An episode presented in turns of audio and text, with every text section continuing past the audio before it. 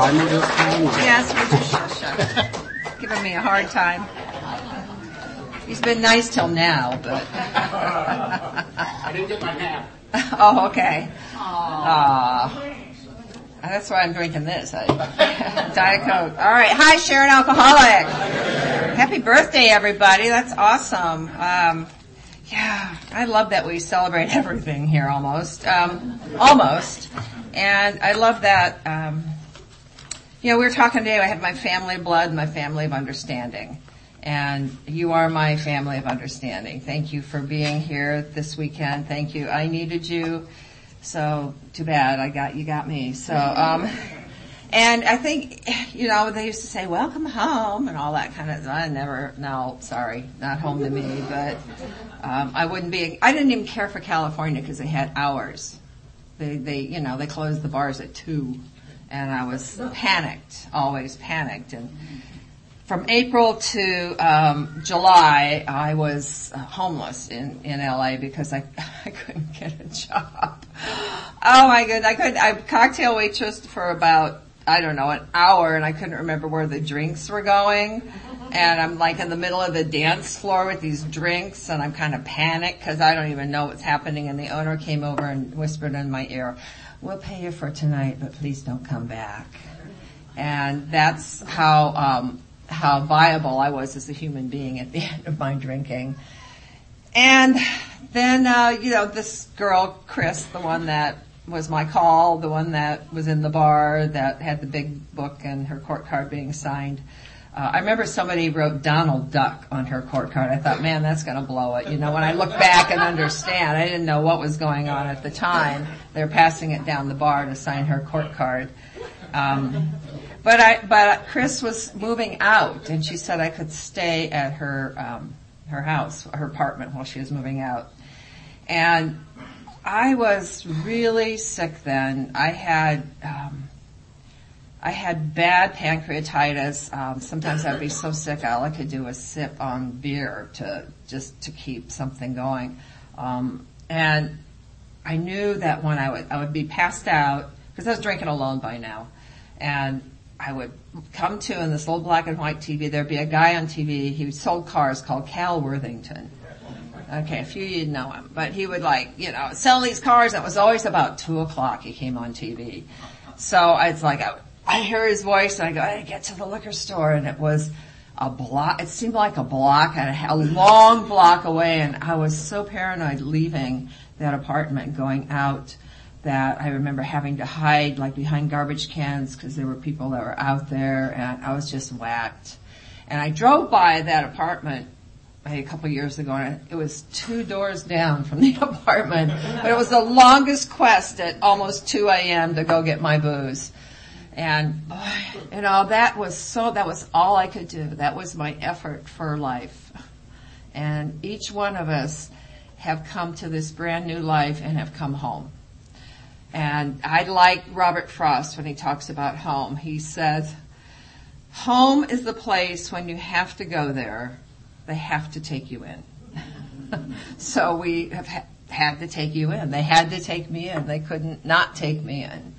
And I, I love that because everybody here, everybody here had a shot. Um, so I'm going to talk tonight about one of my favorite lines in the big book and it's on page 77.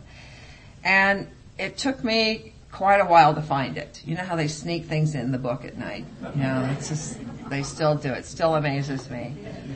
And when I was seven years sober, I took my birthday cake and we give cakes from a sponsor and uh, the sponsor, you know, you blow out the candles. And it's always at our meeting, and we have sometimes 19 birthdays, but we just kind of whip through them. But the sponsor gets to present the cake, which is really nice. And we, I took my cake from my sponsor, and then I stood at the podium, and something happened to me I didn't expect to happen. I, ha- I was shot through with some sort of a feeling, top of my head to the bottom of my feet, and it, I think it was just love.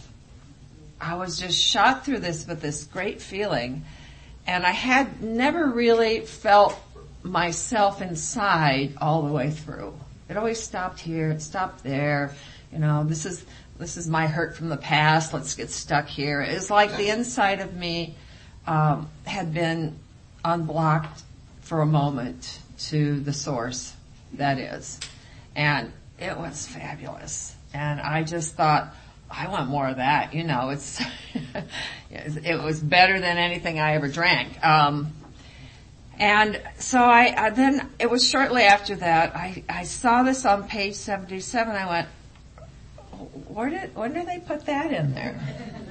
And it's very simple. It just says our real purpose. Oh, there it is. Been looking my whole life for my, my purpose. My whole life. Our real purpose, not the fake one, not the sometimes one, our real purpose is to fit ourselves. That takes work. We're alcoholics. Fitting ourselves takes a lot of daily work. To be of maximum service. Not once in a while, not when it's inconvenient, not just because you like that person. You know, oh well this is on, you know, I'm watching the football game. It, maximum service. Service. That means helping somebody, something, doing something for somebody other than yourself. To God, first of all, and the people about us. It doesn't say just alcoholics. I used to just, oh, I'm only going to be nice to alcoholics, you know. and, uh, you know, literally, I didn't, I didn't get that world out there at all. I, you know, it wasn't that I wasn't nice. I just didn't care, really. I just cared about, when I started to care, I cared about you. I cared about being here.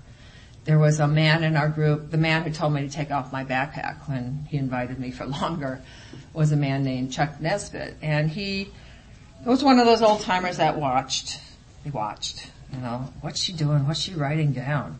And I had this little spiral notebook with a list and everybody that gave me a ride, anybody who gave me cigarettes, somebody that gave me some money, um, then people that let me sleep on their floor. I had all of that that I had marked down. And he saw me writing this intently, you know, standing by the wall, trying to make it all right because I'm paying you back because I always go. I never stay. I always go. And I'm going to pay you back because you've been very nice to me at a time in my life where I had nothing. And I was, you know, this much of an ember of life left. And you were, you kept feeding me kindling. You know, feeding me kindling. And that night, Chuck saw the little list and he fed me some kindling because what he said, someday Sharon, you're going to have a car with driver's license, registration, insurance, all in the same name. Uh, why did he say that? You know, and you're going to be able to give rides. You're going to have a couch you're going to let a newcomer sleep on. You're going to find out somebody's starting a new job and you're going to take them out to your car after the meeting and you're going to take the cleaner bags out of the trunk of those clothes you're giving her to wear that have been cleaned and hand them to her because you know she needs the clothes for a new job. I thought, how does he know about the cleaner bags? Because his wife had done that for me when I had to go to that court back in Palm Springs. His wife had done that for me. And, and he said, and someday you're going to have a little extra money and that newcomer goes to the bathroom, you can stick it in her purse. That's the way we want to be paid back. Pass it on. So he just basically said, put that list away. You know, we, we want you to pass it on. And he gave me a chunk of dignity back because he knew I could do it. And that, um, that was a turning point for me too, because somebody that I respected had faith in me. So I, you raised me here, and this is my this is my home. This is where you are my people. Um, yeah, I I had this. Um, I saw this in nineteen um, in, in 2000. Actually, I found this. It was in the grapevine. I don't even know. I, I found it in 2000. I don't know how old it is, but I gave it out as, as a as a gift card one year um, at one of my birthday parties they had for me, and I just I love it. And if you listen to it, it's it's who we are, and it says AA is a spirit. It cannot be touched, nor can it be completely understood. It is as wide as the world, yet small enough to fit snugly into the hearts of women and men. It has brought light where only darkness dwelt. It has given hope to the hopeless and help to those who yearned in despair. It has nourished forgiveness in those that knew no pity. It has given strength to the weak and humility to the strong. It has spurred to higher goals those that strove for nothing. It has taught patience to the hurried and action to the lazy. To youth it has given vision and to the aged promise. To the lonely companions and to the restless rest. To the sick it has been a doctor and to the dying it has revived the desire to live. It has no judgment against the unteachables, nor has it praise for those who learn. To the outcast it has been a family, and to the child, childless it has given children. To the ignorant wisdom and to the wise tolerance it has given to all men and women that which is most precious. It has given a love for truth with enough left over to share. I just think that's so beautiful. That's what we're sitting in the middle of. And, uh, yeah. So, limitless lode here. I love that, that phrase of the limitless lode where finally the prospector finds the gold he's been searching for his whole life. And he, you know, with the last piece of ounce, the last strength, he picks up his pick and he puts it in the ground to get this gold out that he's been looking for. And then he gets to mine it for the rest of his life because it's limitless and give every piece away. I read that, I was like, oh really? it just seemed like, like so, so much. Um, so yeah, maximum service, right? Maximum. And, and that is my real purpose today. And I, I, I try to live by that. And, and I don't get to judge who gets it. We all get grace. Grace is abundant. Grace is here for everyone. But you know, and I do it too. I have that black umbrella that sometimes I want to pick it up and it's got, you know, white paint on the top. It says, no grace today. I'll put up my black umbrella and I'll stand there and let it fall all around me. Everybody else is getting it, but poor self-pity me under my black umbrella that says no grace, so I'm not getting any. And then all I gotta do though when I'm ready is put my hand out. And, and that's, and then you're there. But I still have alcoholism. So I must adhere to spiritual principles for me to continue to grow and change. I don't like being bored. If you're bored, you're boring. I, I mean, I just don't like being bored. I don't like not being useful. I don't like, I like isolating once in a while. I'll, I'll tell you that. You know, every, I tell my girls, don't call me. I need a day off and you know I'm gonna binge watch something I like, and I'm you know in bed, and the dog and the cat were all there, like oh good, we, mom is home, you know, and they're like just doing their thing, which is nothing, you know, keeping me warm. And then by about noon, it's like no one's calling, nobody's calling me. So I, I need daily contact. I'm that kind of a person, that's for sure. So maximum service. Um, you know, before I go any further, I want to, I, my mother would always say to me, were you well received? and she's in, in heaven now, and I hope she knows that every day we're, we're well received. And, but my, she always say, remember your propers. I think that's a southern term. And she was from Massachusetts, so I don't know where she got it. But, uh, she said, you know, just make sure you know your propers. And I want, I want to thank the committee you know, I want to thank. Where's Where's Carol? Boy, she just um, my refrigerator's full. Um, there she is back there. Um, and thank you for picking me up and keeping me entertained in a two-hour drive, and everything that happened and being there with your mother. And when your mother, we got the call about your mom, Brian, I felt very privileged to be with somebody with a life-changing event.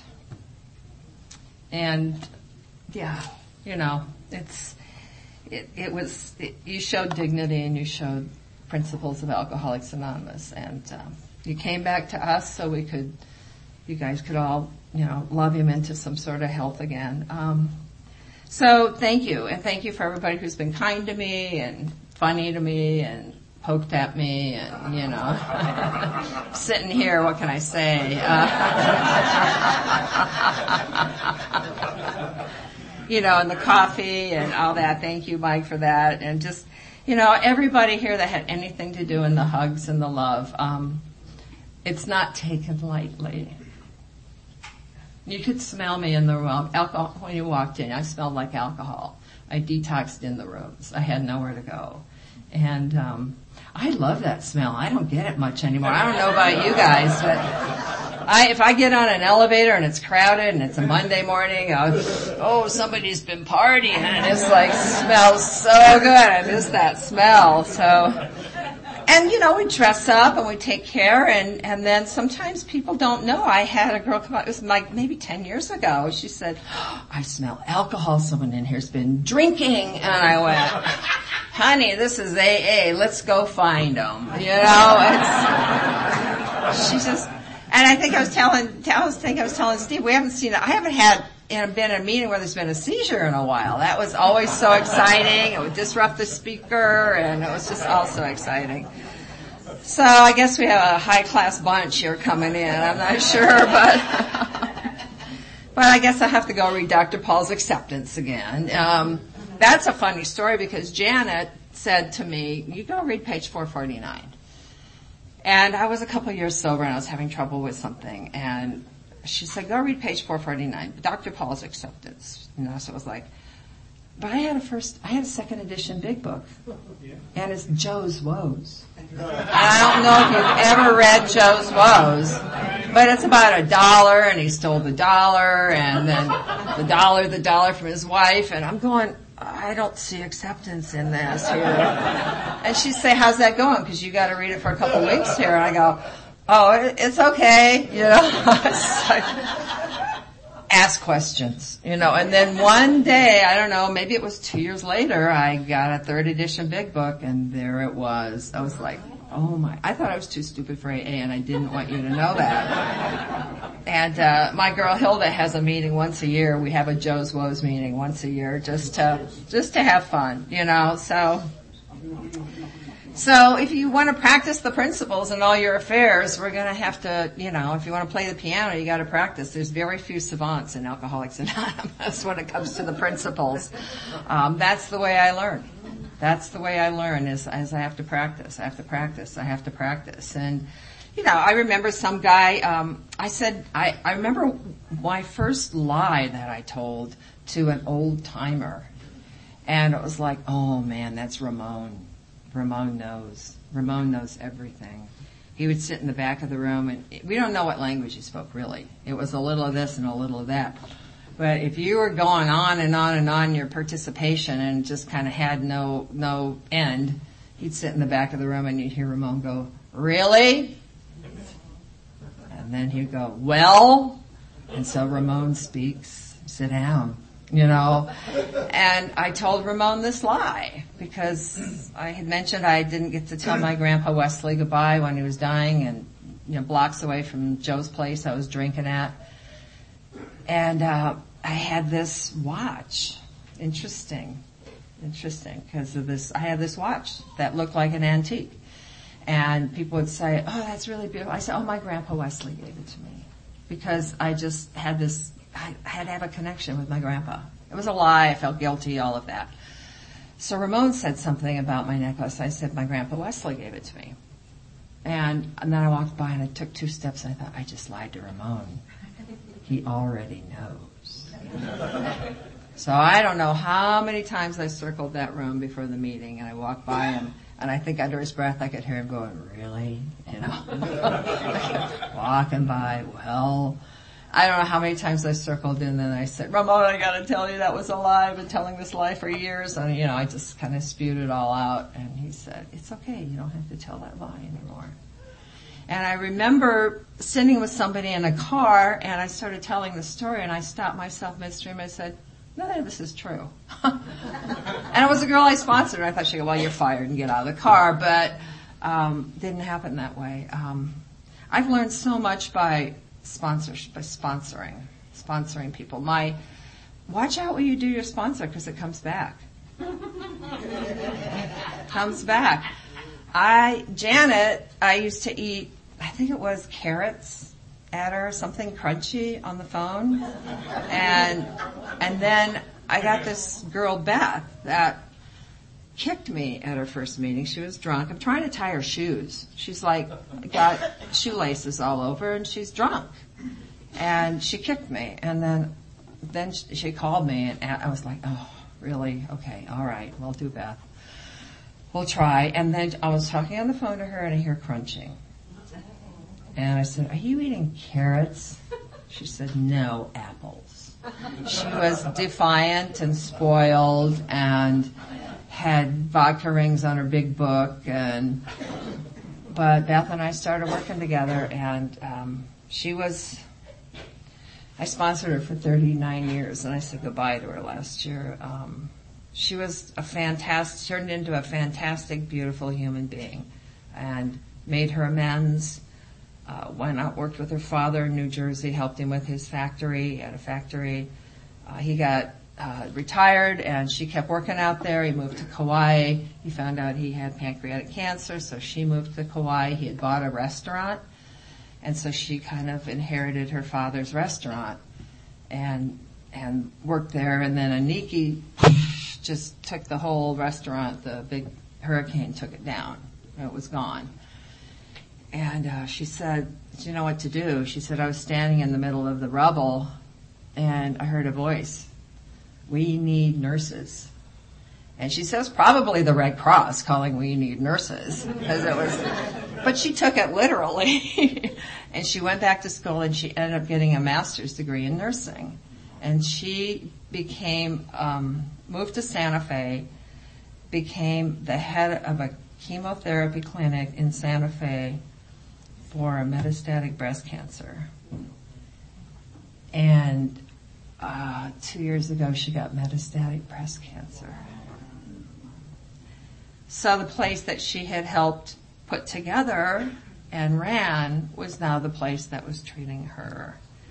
And uh, she she was such a taker when I met her, spoiled little little rich girl, and she turned into the biggest giver I've ever I've ever known. And um, yeah, and then my other first girl I sponsored was a lady named Diane. Um, and she's, she talked the one night, she shared about stabbing her husband, and I just thought, ooh, you know.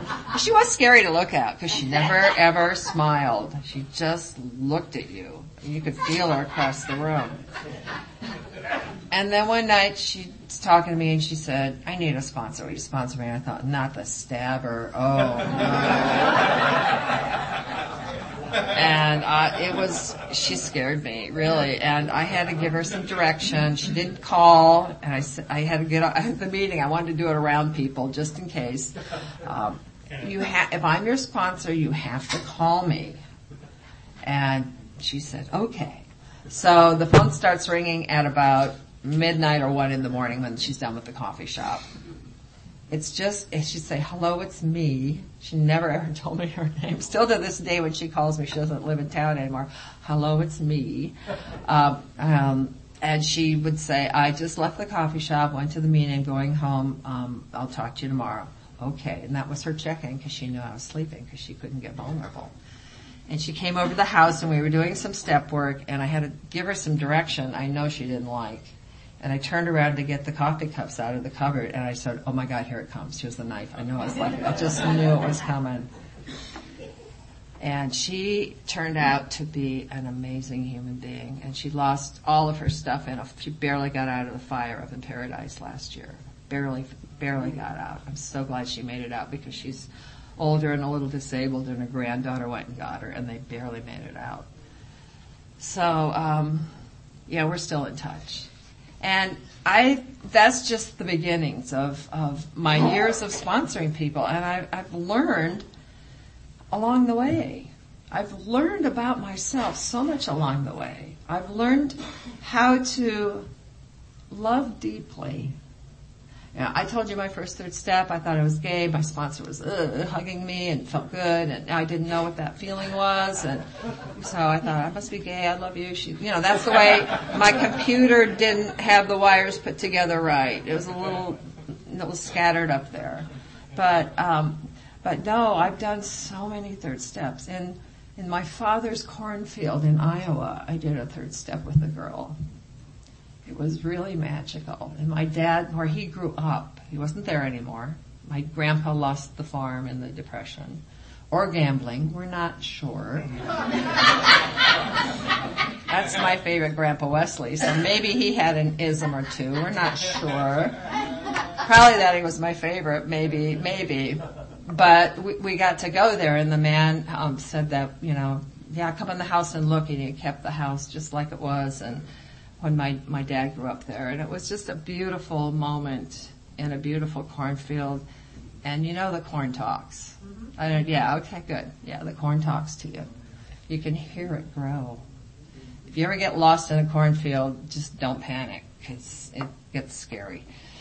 You can get lost. I mean, when you're a kid, you can go forever. I remember being lost in a cornfield. That was pretty scary, but um, I made it out. I'm here, so that's good. Um, so yeah, you have to. Um, you have to. I hate saying that. I have to be involved.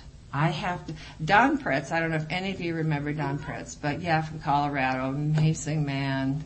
He was one of my mentors, and um, he used to tell this story about a little boy whose mother was having another baby. You know, his family was going to have another baby and he was going to be left behind, he thought. You know, he was not, you know, maybe three, four, maybe five, I don't know, but he was old enough to understand there's somebody coming that will probably take his place. And he was pretty obsessed. That's what they thought, the parents, because he was obsessed with the baby in the mommy's tummy and he would talk to the baby and, you know, when it comes out, I gotta talk. We gotta have a talk. He's, you know, he's very insistent when his little brother comes out, we're gonna have a talk. And so they were like, okay, yeah, sure, you know, not for a while, no pillows and, you know, nothing around to hurt the little baby and then don't leave him alone. And they had talked about it. So we don't know why he's so insistent, but he was. And so, you know, they kind of didn't, nothing really happened. And so they kind of kept him away. And then one morning they hear him get up really early. and He goes into the baby room at the crib and they're going, and they get up and they stand, they thought, let's just stand and listen to see what he wants. What's going on? You know, if anything happens, we're here. And they heard him get his face right up to the crib, you know, right up to the bars of the crib and put his face through and talk to his brother. And he says to his brother, quick, tell me about God. I'm starting to forget. And that's the way I feel when I sit with somebody who's new that's the way I feel because it's such a beautiful gift that we get to come into Alcoholics Anonymous and have the opportunity to have this brand new life. And I feel like working, I don't want to forget. I'm a forgetter. I gotta come here and hear chapter five over and oh, oh yeah, that's right, there's hope. I have a lot of time and I'll be out in the world, I come in and sit down and go, I just exhale and I hear chapter five and I go, oh yeah, there's hope. Like I don't know that. But coming and sitting with you, I feel it in my heart. It gives me the rejuvenation and the reminder of how lucky we are, that we are the lucky ones. So, I, you know, I have that forgetter and I, I want to remember that, that God is in all of this, all of this. Um, so I, um, you know, I love that my Boy, there's a lot of people say there's no musts in the big book. I said, hell, there aren't. Um, you know, so here we have on page 83. I think is all the musts here. Uh, you know, yeah. It's easy to let up in the spiritual program of action and rest on our laurels. Of course it is. We are headed for trouble if we do. What we really have is a daily reprieve contingent on the maintenance of our spiritual condition. Maintenance of it. Now, it, it thinks we have one already, see? and you get to this point in the book. Every day is a day when we must carry the vision of God's will into all of our activities. It's just the same, you know, it's the same as our real purpose. There it is. We must carry the vision of God's will into all of our activities. How can I best serve thee? Thy will, not mine, be done. These are the thoughts which must go with us constantly. All right. So, you know, the proper use of the will, because we have that free will. We have that free will. And um, to some extent, we've become God conscious. We have begun to develop this vital, life giving is the word vital, vital sixth sense. And when that sixth sense talks to me, I now listen. I was a girl I sponsored. Her name was Jan. She was beautiful. She always wanted to work for Eric Clapton. She was circling Eric Clapton. Circle. She never got really. She got close, but not that close. And and she had this beautiful long red hair. and She was six feet tall, and uh, just feisty. Um, and she was standing at the top of the um, the aisle, which went up um, at our big meeting, and I was sitting there doing my commitment with the baskets, making sure everybody had their baskets to pass. And I looked up at her, and the voice said, "Go give her a hug. You're never going to see her again." And I didn't do it, and she had a stroke that night. I listen to that that voice now. I listen to that voice. Um, it doesn't talk to me all the time, you know. It doesn't say, you know, turn left, turn right, you know. It, it you know, it's not like, you know, my sponsor said if you can get a, all, your head down to two voices, you got it made, you know. It's, then it's just schizophrenia. It's not insanity. Um, and, you know, that brings me to something too, is that, you know, we can't, this is, this is about alcoholism. I don't think we can help everybody. Um, I've sponsored people that I think, you know, weren't alcoholics and we go, by the time I'm through the steps a little bit with them, we can kind of see that they're not, that they're not grasping it. They're not growing. They're not, it's not ringing in them. It's not ringing true. Um, and, you know, we found the right place for them to go. And it's great. But, you know, my husband's son was, um, he, he went into Desert Storm and he came out uh, not the same person. And he treated himself with alcohol because he actually had become a schizophrenic. And he treated himself with alcohol, but Alcoholics Anonymous didn't work for him. But he needed to treat himself with something. And he became homeless in Santa Barbara. So if you're going to get some, become homeless, go to Santa Barbara. It's, they treat you pretty good up there. Um, so, um, but he didn't see him for years. He was last thing he told his mother, um, "I'm walking to San Francisco," and he left the house, and nobody saw him for a number of years. And they started to wonder where he was and try to talk to people and put up pictures, and and so somebody thought they had seen him around Oxnard, that area, Santa Barbara area. So he started going, my husband would go up there, and this was something he couldn't even talk about. It was so painful. It's his only child. And he would go up there and he would find um, churches and he would find, you know, he would put the pictures up and the name and to contact and that kind of thing. And and then one day I got a call from a lady at a church and she said, I think your son sits under the street light at night and reads at this bus stop. So I think that could be your son. So he went up there the next night and that was his son. And so his son took him to where he had been living, which was in a field, um, trusted him enough to take him there. Um, and we found him a place that was a nonprofit and he was doing great. And he was doing um, landscaping and he had a cell phone and um, he came for Thanksgiving and it was Easter actually. And my son had seen him all buff as a Marine, right? All buff as a Marine. And then he comes and he's skinny and can't make a decision. I, he had no buttons on his coat. I said, I'll sew buttons on your coat. Pick out some buttons. I gave him a box of buttons and it took him two hours to pick out the buttons. And, and, and my son was like, what happened? You know, he didn't, he didn't understand. And he taught her to play a video game, and so they, you know, kind of got got some time together, and then he disappeared again. And we would get calls from the AA members up there because everybody knew Kenny, and and uh, you know Casey's friends they plays golf with up there. Are a lot of golfing guys in the program, and we would get a call, and, and he spotted again. So then Casey would go up there and kind of start walking where the homeless are, and they called him shoeless because he never wore shoes and he found him um, and you know tried to bring him in again and it didn't work and we would go up there when he would have a sighting or you know we'd bring in blanket and my husband would take the shoes off his feet and give them to his son and couldn't help him we couldn't help him He wasn't an alcoholic. And, um, he, he passed away from stomach cancer. He was living on the beach.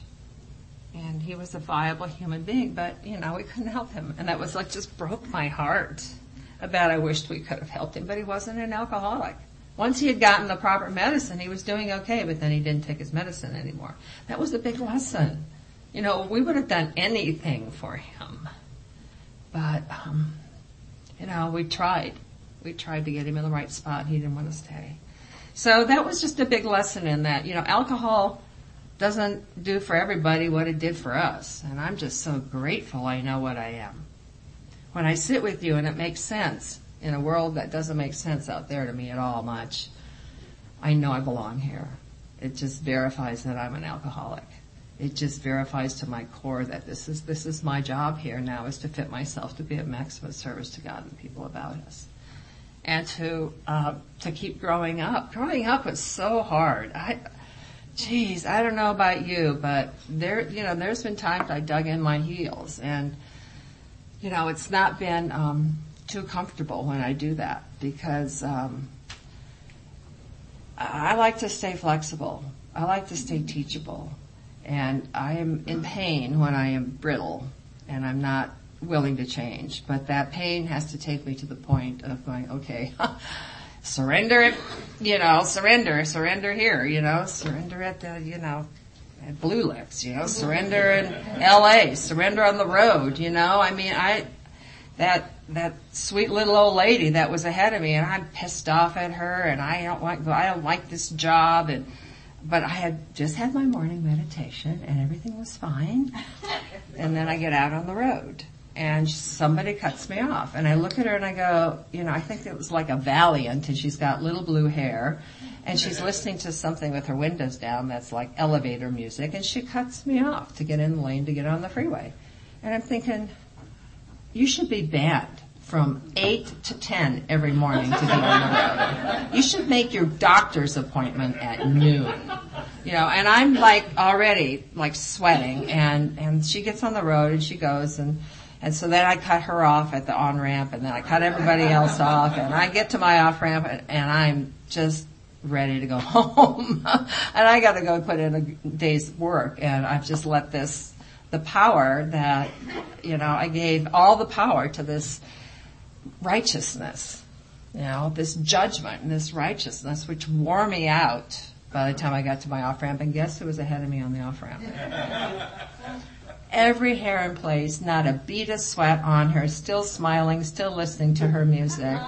And I just, I had a laugh. Man, there's a lot of ways through the forest, you know, and she took the easy way that morning. I'm out in the brambles, you know. So Brer Rabbit can find me. I don't even know, but, um, yeah. So was I God conscious then? Was I present? No. I have a lot of little exercises during the day when I'm I'm not feeling in my body all the way, and you know we all have those days. I'm just somewhere else, and I have to go. Where are your feet? Okay, where are your feet? Where are your feet? My first sponsor said, "Make your feet your friend. Your head is broken. You can't correct your life with a broken brain. It's broken. Your feet are your friend. Your feet will get you where you need to go." It'll take you to a meeting. Your feet will go to your sponsor's house. Your head says, they don't understand, I'm out of here. Your head says, yeah, they're nice, but I don't really need that. But my feet know where to go. So I, you know, I still pedicure and take care of my feet. I have nice feet. I love my feet. They're my friend. So I have to have exercises during the day. Where are your feet right now? And it brings me back to the present, because in the present everything's okay in the present, everything's okay. You know, Sandy used to say, you know, to his babies having a problem, go to a movie and call me when it's over, you know, and after the movie, so, oh, it was a great movie and listen, what about that problem? What problem? You know, it's like, just diversion works sometimes, you know, it just works. And, um, so getting through the day, yeah, I, you know, I'm not always, you know, God conscious, but I have that phone ringing I have girls that I'm responsible for. I take it very seriously being responsible for somebody's sponsorship. You know, Janet was responsible for my life when I didn't care much about my life. And as I've gone through life, Ginny was responsible for my life. And, you know, they were responsible because they were there for me. They, they made a commitment to me and they were there for me. And I had to do my part. You know, it's that, you, you know, that thousand pound telephone, you know, sometimes when things were bad and, you know, I'd show up at her house sometimes. And she'd always make me wash her dishes. It was like, was that an exercise or what? I didn't quite understand that, but you know, so yeah, prayer and meditation start my day. And um, Brian was talking to me about that he lets God in the car with him. Um, you know, and that's I think that's one of the most. This is an aside, but I think it's one of the most spiritual things you can do with a newcomer is just tell them to get in the car. Get in the car. We're going. We're going to a panel. Get in the car. We're going to a meeting. Get in the car. Yeah. And even when I was had with that messy divorce and I was mad as hell at everybody and I had to go speak somewhere in Sacramento, and so I put my baby in the car, my babysitter in the car, and two of my girls that didn't, you know, some of the married women when I went through that was like, you know, rats from a burning ship. They were gone. You know, no, she's not married anymore. I, I can't talk to her. You know, and um, but I had two crazy ones stay, and um, so I, and I still sponsor them today. But the other eyes were rolling, and they didn't know any better. I said, "Get in the car," and they got in the car, and there were there we were, all of us in the car, and going to a meeting. And they said, "Well, you know, maybe we're on the road like two hours already." Well, where where are we going? like Sacramento's like five six hours, right? Uh, can we go to the bathroom? No, hold it. You know, it's just like. Ugh. But I learned so much from everybody by just getting in the car and going to these panels. And, you know, I don't remember the panels or what was said, but I remember the people. I remember the, the bonding we had in the car. And, and those were really special, special times. Um, and yeah, that's that's it. You know, a car full of people going somewhere else, alcoholics. Oh my God, don't do a caravan with four or five women following each other because you it's like you're never on the same bathroom schedule. It's insane. We went across Louisiana to uh, one of the other sites from New Orleans to, and it was like oh, everybody. It seemed like we were stopping every half hour. It was crazy, but but yeah, so you know, guy gets in the car with Brian in the morning. What I what I do when I wake up in the morning is my dog thinks her name is God. So I she can't wait for me to open my eyes. And she's part Jack Russell, so she leaps around and leaps around and and she waits for me to go, God, God, God. God, God, God. Has such that's what wakes me up in the morning is is that beautiful energy and love. Unconditional unconditional. So when I can start my day like that and I can have my quiet time and I can get right and I can look at my, I love looking at my day, my 24 hours before. I love looking at that because I learn a lot about myself. I learn a lot about me and my motives. I learn a lot about what happened. I learn a lot about why, I don't know if anybody's ever read this, the mental diet, seven day mental diet, but, um, Emmett Fox. I don't know. It's a it's a non it's not conference approved, but you know, I it's okay. It's okay to do things like this. It's okay to read other things, spiritual books. It's okay if you want to go to church. It's okay, all of that. You know, Bill said, find your find your path. Find your path to God. Find your path to your higher power. Find your path to, you know, you know, Howard be thy name. I mean, I knew a lady who was, uh, that was Howard was her God. Howard be thy name. And so that was her God was Howard. And so, you know, it doesn't matter. As long as it's not you. You know, as long as it's something that you can, you can, you can be real in front of. You can, you can, you can, you know it's, it's on your side. This power is on my side and it flows through all of us. It's that grace that's there. And my awareness to have that grace be to give me the strength to continue on this path to help somebody else is, it's phenomenal. The spiritual, this whole program is spiritual. People talk about the spiritual aspect. The whole program is a spiritual program. And where's that? It's, it's, it's the quote that said, you know, oh yeah, it was and came to believe, and I love this quote, and I found it again. I believe we're sober and alive for only one reason. God has a job for us to do.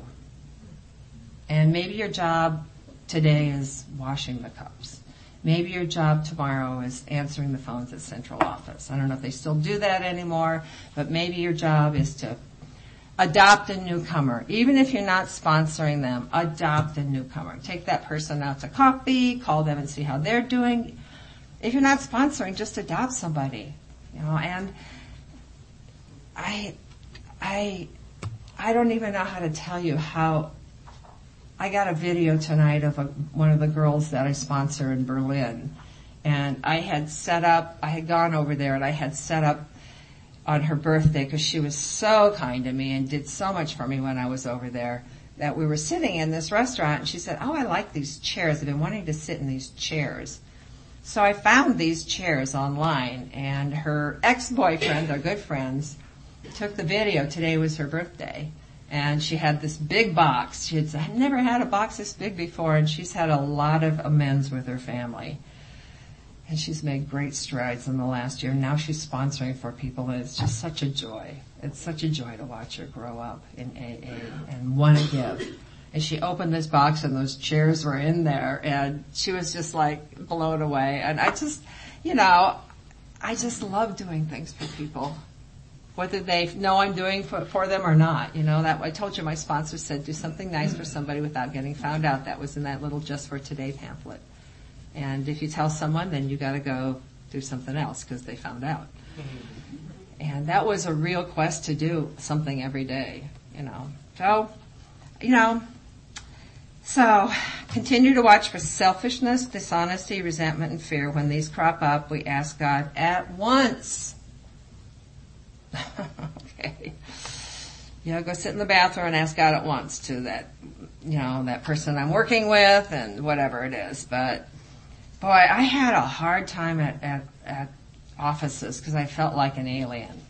I felt like an alien and I had to go through the mire and the muck and the, you know, the judgment and the, you know, the being over, you know, being being somebody they weren't looking at to, to, to promote anymore because I think, you know, at a certain age they just kind of look at something like, okay, well she should just retire and, she won't retire, we're going to move them all to Texas and then we'll retire her and we'll, we'll give her a package because she's been here a long time and, you know, it's a, it's a change of life thing so she can get all her little things that happen when you're a certain age and, you know, my certain age, I'm on water skis. I had a birthday and I am on water skis, you know. I, uh, my husband's ashes are all over the world. I bungee jumped in New Zealand with him. I jumped out of a plane with him. I went to top of the Eiffel Tower with him. I'm just gonna keep on moving, you know. He's, he's, it's, it's just something that I want to do is to take his ashes all over the world. All the golf courses he's been to. I got, I got him at Wingfoot where he got his eagle. And, um, I got out there with my friend who was you know, a golf team coach and he happened to be there and he takes me out. I said, I remember right where Casey got his eagle. And so I'm looking at these toadstools and I think that's a good place to do the ashes. And I walk up and I step on something and it's a beautiful yellow feather and my husband used to bring me feathers from the golf course. And I thought, he's here. He's here. And I've got, you know, there's a lot to a human being and so the love story continues and but you know, I've I've taken him all over with me, and I, I can be a little bit of a daredevil. I like it. It's you know, I don't, I don't, I don't want to go out, you know, whimpering.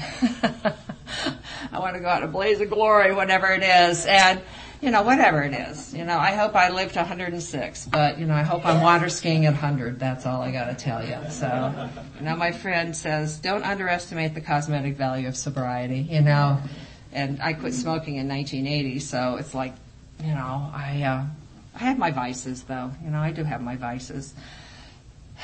Carrot cake and the heat over at that thing. I mean, it put me in a coma. It was the best carrot cake, but it was carrot cake, and my husband loved that carrot cake, so I said I gotta have it. And Brian hardly put his fork in there. I was just going for it, you know. I think I went into a coma, but um, that's okay. Um, you know, and just to be present, to be kind. I remember being on a plane and my mother had just died and I got to, you know, I got to hold her and I got to, oh, it's just, my mother was fabulous. She had an episode on Thursday at 95 and was gone Saturday afternoon. and um, she was in a beautiful place, and I got to get back to Madison and be with her, and and um, I was really missing her because we were tight, tight, tight, tight. You know, I sent her flowers every month. I called her every week. Um, I visited as much as I could. Sometimes if I was in the area, I'd surprise her and show up. And um, those are some of my most favorite moments. And and I was on a plane, and I was kind of irritated because I, I needed the space and there was a seat and then this family gets on late, right? And I thought, oh, the biggest one's gonna sit by me, I bet. But no, it was the little tiny lady. They didn't speak much English, the daughter did, and they all kind of sat in little seats, so they got on the plane late, but they kept the plane for them. And so this little lady's sitting there and, and I'm just, you know, I'm not in a mood.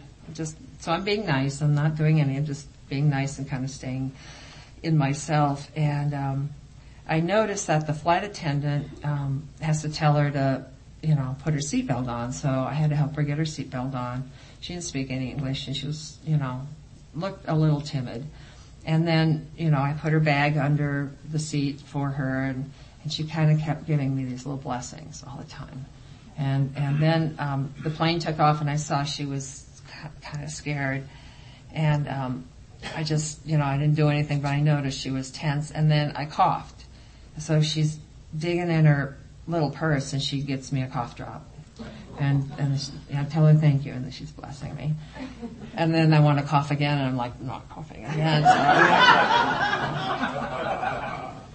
and then the, the, the, you know, the flight attendant comes by and there's do coffee or water or whatever and she kept going like this, pointing at her eyes.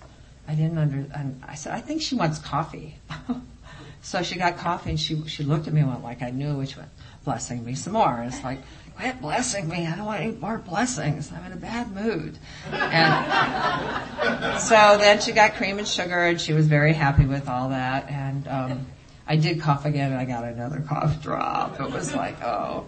So then we're getting ready to land and, you know, we pushed her stuff under and, and, uh, I could tell she was, um, tense again. And there's been this man working on his computer by the window doing his business stuff. You can tell, not paying too much attention to us at all.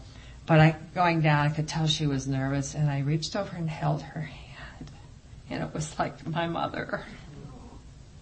It was like my mother. My mother was that kind of person, just kind and loving and in her own, you know, way gave everybody blessings.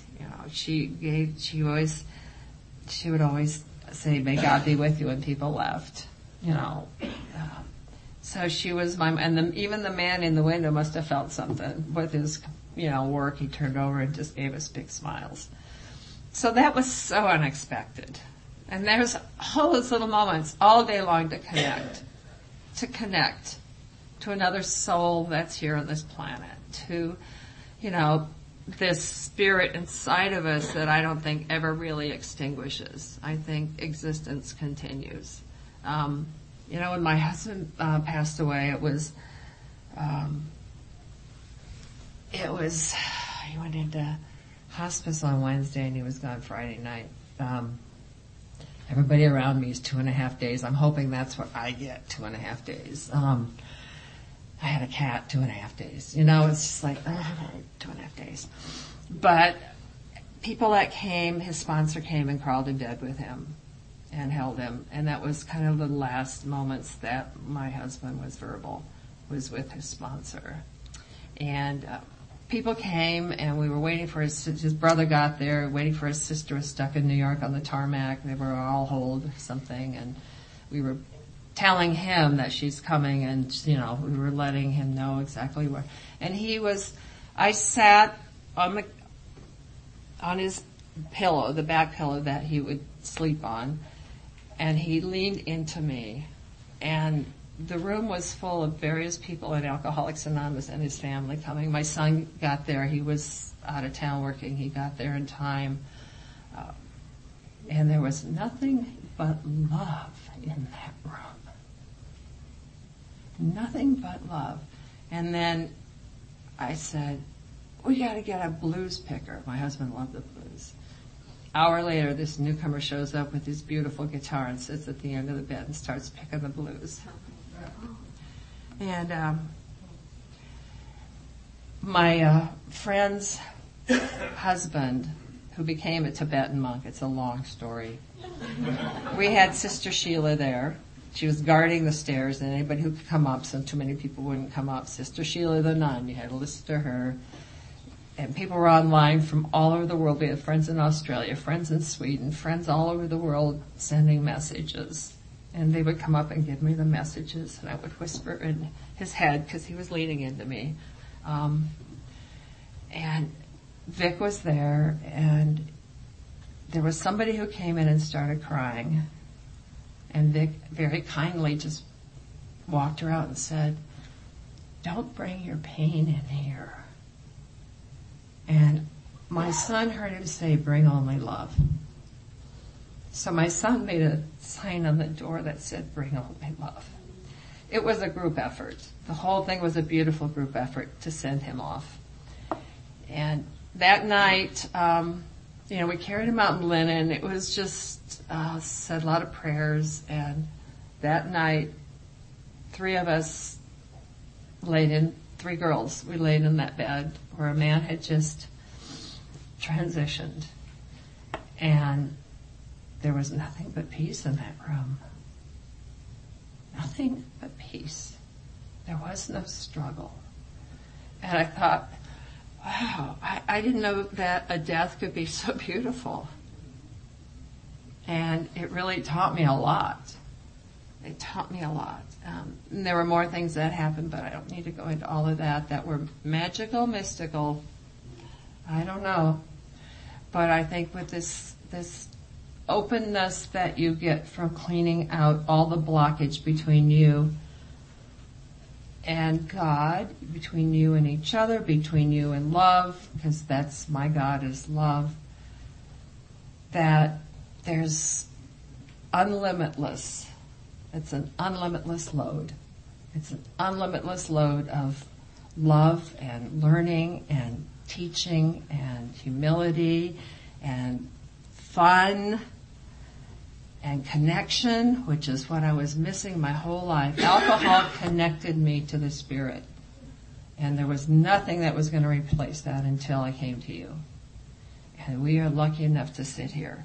Um, so yeah, carry the principles in, in all my affairs. I have to work these principles in all my affairs, whether you're watching or not, because I live here. I live here. I live here. And I need to know, I need to know where I can be better because I don't like wasting the day. Um, and, you know, I read a lot of things, and one of the guys I like to read is an English guy named Blake, who was a mystic, and he um, went to India, and he was a writer, and he needed inspiration, and he was, you know, a poet, and and he needed inspiration and he wrote about mystical things. So he went to India and he was sitting on the Ganges and they had, um, the sun went down and he saw these uh, boats on fire going down the Ganges. And the Ganges is huge. It's a huge, huge river. In fact, some of Casey's ashes went to the Ganges with a friend of mine who was over there and had a ceremony for me. And he was there on on the banks and he thought what are these boats on fire that are going down? There's all these boats on fire. And a local came by and he said you know can you tell me what's going on here? And he said yeah it's it today's the day that we can send our our dead off down the Ganges and so we get to do this every so often and this is the day that we get to put them in a boat we get to put all the things they love in there, their flowers, their food, their books, whatever they love in the boat with them. And I thought, what would I have in the boat with me? I'd have a big book. Definitely have a big book. You know, it'd have probably pictures of all the pets I've loved. And yes, I've made my amends to the pet kingdom. Uh, if you're sponsored by me and you're whining, you, you can't have a dog, you gotta go get a cat you know, and I don't like cats. And then one showed up at her door about two weeks later. How'd you do that? You know, it's like, just, you know, so yeah, I'd probably have some of that. I'd have, I'd have, um, you know, pictures of the people I'd love. I'd, I'd have, you know, some of my favorite flowers. I don't know what I'd have in there. I thought about it. What would I want in my boat? And he said we put everything they love and they're wrapped in linen and then they light the boat on fire and they say their prayers and they push them down the Ganges. And he thought, wow, that's quite a, quite a thing.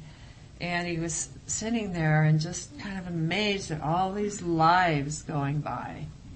All these lives going by that were, were done here on this earth. And then he got his inspiration. And what it said to him was, when you throw me on the pyre of life and you give me all the things I love in my boat and you light me on fire and you push me down the Ganges, may I be all used up. And that's what I'm striving for. That rings true for me. So, I love the humility that was written in this book so many ways. And as it says in the end of a vision for you, our book is meant to be suggestive only. well, that's no ego, is it? I love it. We realize we know only a little. God will constantly disclose more to you and to us. Ask Him in your morning meditation what you can do each day for the man who is still sick. The answers will come if your own house is in order, but obviously you cannot transmit something you haven't got. See to it that your relationship with Him is right, and great events will come to pass for you and countless others. This is the great fact for us. Abandon yourself to God as you understand God. Admit your faults to Him and to your fellows. Clear away the wreckage of your past. Give freely of what you find and join us. We shall be with you in the fellowship of the Spirit, and you will surely meet some of us as you trudge the road of happy destiny. May God bless you and keep you until then. Thank you for having me. I am changed because I've met you. Thank you.